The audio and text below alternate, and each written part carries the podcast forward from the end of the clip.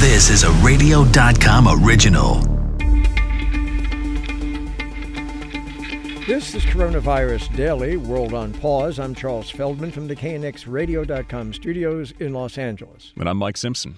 We're here, of course, to talk about the global coronavirus pandemic. If you want to beat the virus, you have to understand how to build up immunity to it. The key to finding an effective treatment and vaccine could be in antibodies. There are trials right now at a big medical center here in Los Angeles that's looking for some help. One treatment that has been shown effective, of course, is Remdesivir, but what if you combine Remdesivir with another drug, kind of, you know, Remdesivir plus?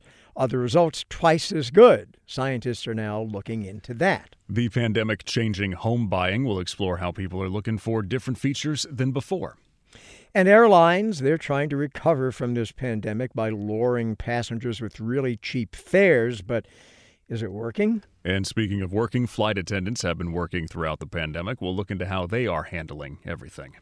But let's get back to studying antibodies. Doctor Peter Chen is director of the Division of Pulmonary and Critical Care Medicine at Cedars-Sinai Medical Center here in Los Angeles. We will begin with some background info. First, what exactly are monoclonal antibodies? What are they?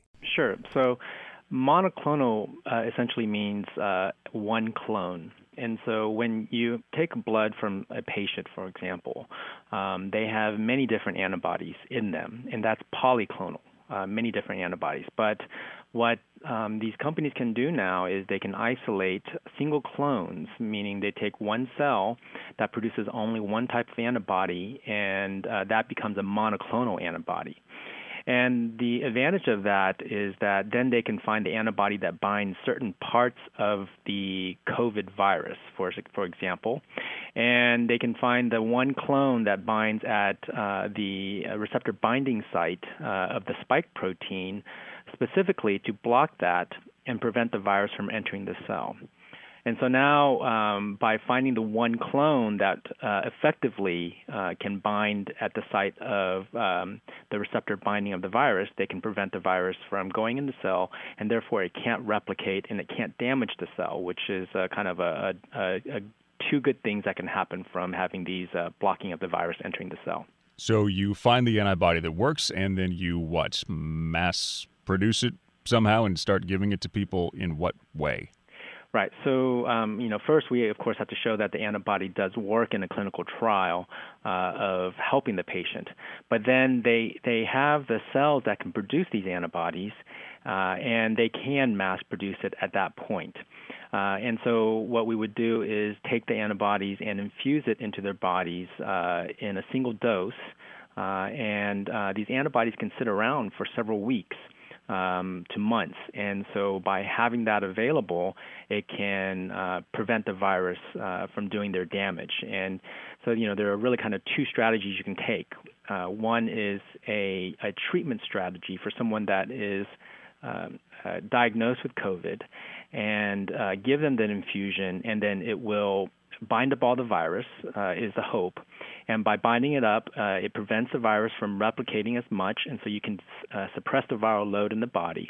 And by suppressing the viral load, then it can cause less damage to the body, and therefore uh, not uh, hopefully prevent them from coming to the hospital. I was going to say, so who would be the ideal patient for something like this? Would this be the person who's not feeling well, goes, gets a COVID test, comes back positive, and then their physician would would do what?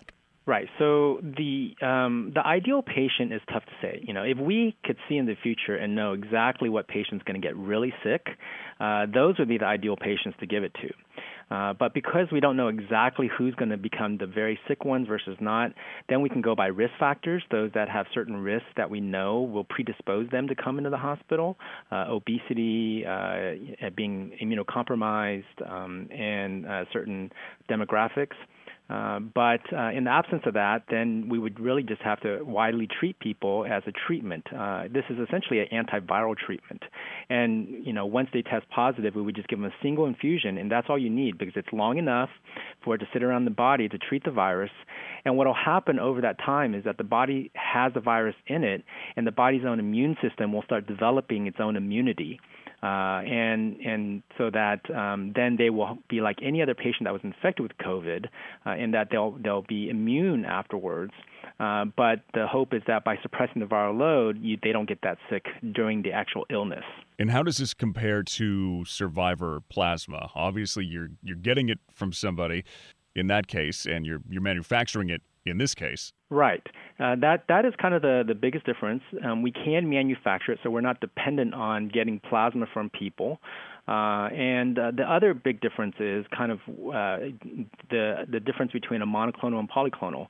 In this situation, we know the one antibody that actually binds uh, at the point where it really works in preventing the virus from entering the cell, whereas uh, in uh, convalescent plasma, there's a lot of antibodies in there that bind to the virus as well as other things. Um, and so we don't actually know how much of the antibody, uh, of the good antibodies that really bind the viruses in there and at what titer. Doctor Peter Chen, Director of the Division of Pulmonary Critical Care, Cedars-Sinai Medical Center. A big federal study found remdesivir can speed the recovery of coronavirus patients. Now it's going to look into whether combining remdesivir with an antiviral drug would improve recovery even more. Doctor David Bulware, an infectious disease physician and scientist at the University of Minnesota Medical School, has been working on his own clinical trials of potential COVID treatments. So, doctor, uh, remdesivir plus, with the plus being the new drug. So what is this exactly? Yeah, the something is uh, something called interferon uh, one beta. And, and so when you look at sort of, you know, how, how are people attacking the virus, there's sort of basically three different Um, paths that people are doing. And so remdesivir sort of represents the first path, which is sort of a, a direct sort of antiviral agent that's targeting um, targeting the virus itself. Um, the second uh, is sort of represented by interferon, uh, the interferon which is um, targeting the, the immune system. And so in this case, they're trying to stimulate the immune system and stimulate sort of the antiviral um, activity of the immune system. And then the third way, which which uh, other people have have tried as well, is sort of the um, repurposing other medicines or looking for sort of things that block steps in the uh, in the viral um, infection of the body. And so whether that's A C E inhibitors or hydroxychloroquine or other other uh, medicines that might interfere with uh, sort of how the virus Uh, infects and, and transmits itself within the body. I wasn't going to ask this, but you, you mentioned in passing there was that, that word, hydroxychloroquine. Is that not dead and buried? Uh, that is is pretty um, uh, that is pretty dead and buried as far as uh, its activity. Uh, seems to work best in, in sort of the, the lab-based studies. And I think it's an example that things that sometimes work in the lab don't always translate to what works in humans. Okay, so we'll put that back off to the side, and we'll we'll circle back to remdesivir. But when you add in the interferon, what is the hope? That it will promote the effects of remdesivir or speed recovery or both? What is it doing in there when you add them together? Yeah, so it's it's by a different mechanism, so it really has nothing to do with with remdesivir, um, and basically it, it's sort of um, sort of activating the parts of the immune system that really have an antiviral response. And people have this is in an, in the trial they're sort of doing an injection under the skin. Um, people have also tried this as an inhaled, where you sort of ne- like a you know asthma treatment where you nebulize in a medicine and inhale it. So there was a small trial in the U K. That um, there was a press release last month. I actually haven't seen any data, um, but the inhaled form also seemed to, to work uh, well in a small trial. And so in this case, it's sort of boosting the immune system specifically for the, the, these antiviral responses. So what would be the, the ideal patient for this particular therapy? Yeah, so I think that's... Um, I think that's a, that's a great point because, as I think people appreciate, there's sort of various stages of infection. Sort of early on, it's very much the virus is present, and so that's where remdesivir and the, the direct sort of a direct antiviral drug would be helpful, as well as sort of augmenting the immune system to sort of get it orient, orientated towards an antiviral response. Um, and so earlier in the infection um, versus later in the infection. So late in the infection, when you You know, when people are in the I C U on a ventilator, things like that, you know, it's really, um, you know, that's probably not the target population. But earlier uh, in the, the stage of the of the infection, where trying to address the virus uh, is going to help. Later in the stage, addressing the immune system, that's where the steroids and dexamethasone and things like that come into play to try to, to damp down uh, the immune response.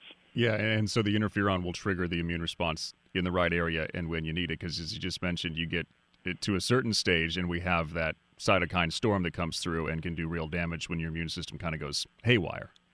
Yeah, and that's that's the aspect of trying to get, you know, there's different aspects of your immune system, and some, um, you know, some sort of sort of angle towards viruses, some, you know, can angle towards fungus or, or parasites, uh, and so these sort of other uh, inappropriate responses is sort of the term where your, you know, your immune system is sort of acting like it's trying to fight a parasite or a fungus or a bacteria, you know, aren't particularly helpful uh, for viral responses, and so in those sort of cytokine storms. It's sort of that's a simplistic explanation, but basically, you know, your immune system is generating a lot of inflammation, but what the inflammation it's generating is not helpful, and so that is sort of the cytokine storm. So, when would this? Do you envision this sort of therapy being widely and easily available? Well, it's an existing medicine, so the question is, does it work?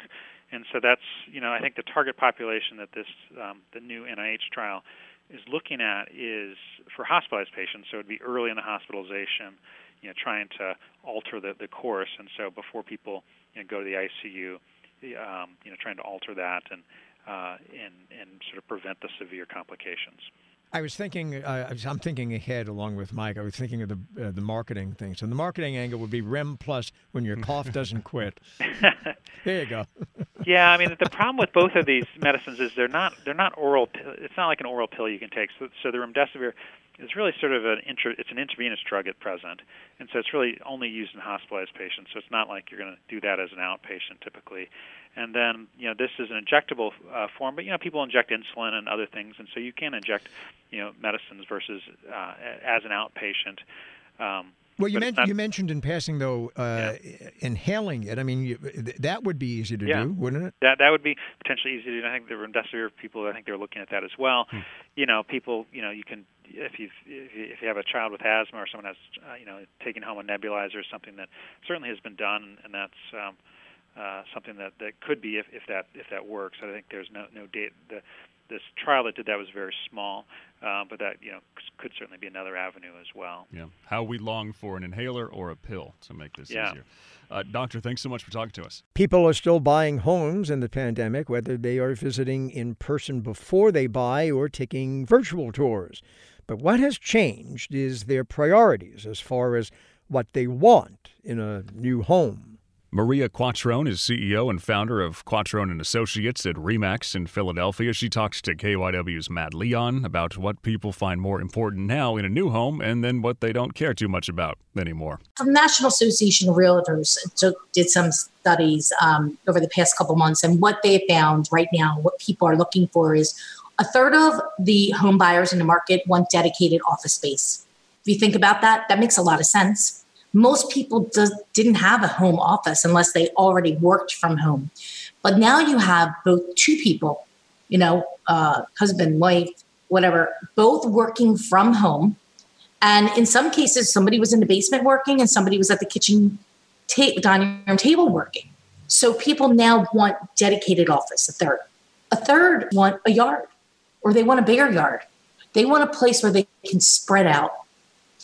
And twenty-one percent of the buyers in the market want a less dense neighborhood. Now, what does that mean? That could mean maybe they live in a, in a row downtown and they want to be in uh, East Falls uh, area and they would need a twin. Or maybe they're in a twin and they want to be in a single family home uh, with lots of space. Or maybe they're in a single family home with, with some space and they want to be rural. It just really depends on where they're coming from to what they're moving to. Uh, meaning the change in the, the the type of location and space. Do you see that day to day? A lot of people you're dealing with, have you noticed trends have changed into where everybody or where customers want to go? Like uh, I would imagine, you know, the last couple of years people have been looking to get into the city, and now maybe you, you've got people, eh, you know what? It's a lot of people, like you were saying earlier. Have you experienced that kind of firsthand? Yeah, one hundred percent. I think people are people are not only looking to be able to spread out and be safe, but they're looking for things to do. A lot of the things in the city are closed, It's people that own vacation homes, whether that's in uh, the Poconos or the Jersey Shore. They have been spending their time there. They left the city months ago and are using their secondary homes as their primary residence, even though, I mean, they may not have changed that in from a tax perspective, but I'm saying is they're physically working from there versus working from their home in town. And um, I think that that's something that's going to be for a, a little while here. Uh, if you look at the, what's happening at the shore market, I mean, my, my husband and I, we're, we're buyers. We're, we're active buyers right now for a shore home. And it's very, very busy down there. Um, this is the least amount of inventory I've ever seen. Prices are going up dramatically. And people want, you know, they want escape. They want some place where they can go, they can relax, um, they can have some kind of, you know, quietness and feel good. And it's really important right now that people are able to feel good, because it's a tough time for all of us. The travel industry is one of, if not the most hard-hit industries in this pandemic. Airlines in particular have suffered with business dropping rapidly as thousands of flights have been canceled and people simply refuse to travel. That's leading airlines to come up with some new deals to lure people back. W B B M's Cisco Cotto talked to Henry Hartefelt, travel industry analyst and founder of Atmosphere Research Group, about what air travel looks like right now. It's safe to travel, and uh, there are some very attractive fares out there. Now, safe to travel, I think that's one of the people's hang-ups, is they're just not sure that it's safe to be in a plane or to be in an airport, and that's why a lot of people are staying away. Correct. There are a lot of people who are concerned about uh, getting uh, COVID nineteen either at the airport or on a plane. And to their credit, airports and airlines have done a lot to make sure that they are keeping their facilities clean, the planes clean, and more. Uh, some airlines are even blocking seats, as we know. Uh, but uh, what they're also doing is airlines are offering some super low fares, hoping that they can stimulate uh, travel demand and get people to take perhaps one extra last vacation or getaway before the end of summer. At this point, for the airlines, it's just cash flow, right? I mean, they just need to have some money coming in. Absolutely. We've heard that airlines like United, American, Delta, and others are losing tens of millions of dollars a day, so every ticket helps. But I will tell you, I've been in this business more decades than I'm going to admit on the air. I have never seen the fares this low, even back uh, when airlines like People Express were flying the skies. Uh, uh, this is just, uh, there's some, frankly, crazy low fares out there. If you are comfortable traveling and you are co- confident about where you're going, I would say at least explore these and see if it meets your needs. Give us sort of a general idea. I mean, when we talk about crazy low fares, what, what kind of uh, low fares are we talking about? Well, I saw uh, last week I was uh, shopping uh, on behalf of a friend for flights from uh, New York to Florida, and I saw a fare from Newark to Sarasota, Florida for twenty-one dollars round trip in October, and that included taxes and fees. The base fare, the amount uh, the airline would actually get itself, was around three or four bucks. Yeah, I guess that does sound crazy low. I, I guess it does. There's really no way around it. And at when, that point... when, when it costs you roughly a couple of Happy Meals to go to Florida, you know, something's wrong here. Yeah, go ahead and grab it. Uh, so at that point, I mean, the airline, they're not even making money on that, right? Again, it comes back to that cash flow thing. They're just trying to stay alive.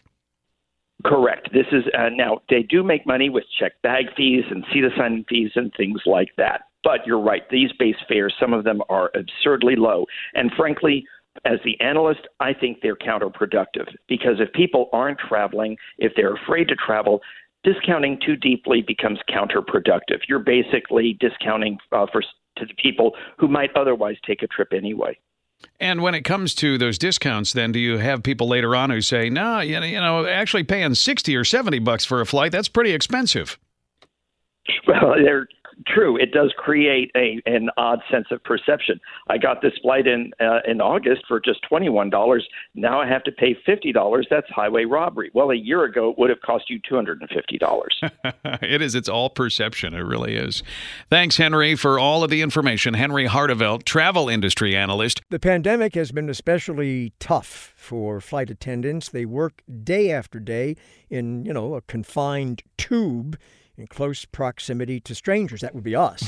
Washington Post reporter Natalie Compton talks to some flight attendants about what work is like now, and then she shared those stories with K R L D's Chris Summer. Everyone has had such a different experience during the pandemic, no matter what job you have, if you're a mother. I just wanted to hear about a major part of the travel industry, how flight attendants were on the front lines right now, what they've been going through. And I spoke with four flight attendants, one from Delta, one from Southwest, one from private corporate travel, and one from a regional airline about what they've been going through. What did they have to say about what they have faced during COVID nineteen and having to work as a flight attendant? And was there a common theme in what they told you? I was surprised to hear how much people missed the customer service element of flying during the pandemic. I was shocked to hear one of the flight attendants say, one of my favorite things is doing drink service through the cabin, and I don't get to do that anymore because you're not having those same interactions with limited food and drink service. And trying to convey a smile is different if you're doing it from behind a mask. So one flight attendant told me he's been squinting a lot more, trying to show people that he's being happy and helpful. Uh, another common thread was that obviously people are concerned about their health. There are two flight attendants that I spoke with who weren't concerned necessarily about getting the virus, but the others had seen colleagues get the virus. They were worried about taking it home to their families, so that was a new issue that they've been facing during the pandemic. And the other common thread was that many were in mourning, I guess, over the loss of some of the perks that come with being a flight attendant. One told me about how she's been spending a lot of time alone when she normally would have been getting dinner with the flight crew or going out and exploring a new city. Instead, she just stays in a hotel room waiting for the next flight, feeling worried, and it's not the same joy that she had from being a flight attendant before she became a flight attendant to travel, and now she's just spending a lot of time alone in hotel rooms. And uh, the other flight attendants were also mourning that loss of not being able to travel when you go to a new destination because of travel restrictions, or just wanting to be as safe and, and clean as possible. Natalie, did they, any of the four, express any indication they have considered leaving the profession because of the frustrations created by this pandemic? I really thought someone might say something like that because it is such a really testing time for them. But more, the, the flight attendants that I spoke with mentioned that this time has made them more proud of being a flight attendant. One who flies private, she said that this has made her take more pride in her job than ever because people are recognizing that flight attendants are essential workers. They've been called on to continue working throughout this entire pandemic, and they feel like they are integral to the flying process. Now, here's a, a kind of a private question, so don't take offense, all right? Have you given a lot of thought, I mean like a lot of thought, to using a public restroom in the middle of a pandemic? Well, if you haven't, maybe you will now. Researchers in China say wearing a mask in public restrooms should be mandatory because there's increasing evidence that flushing toilets and urinals can release coronavirus particles into the air. The researchers simulated urinal flushing using computer models and estimated that within just five seconds of flushing, virus particles could reach a height of more than two feet off the ground.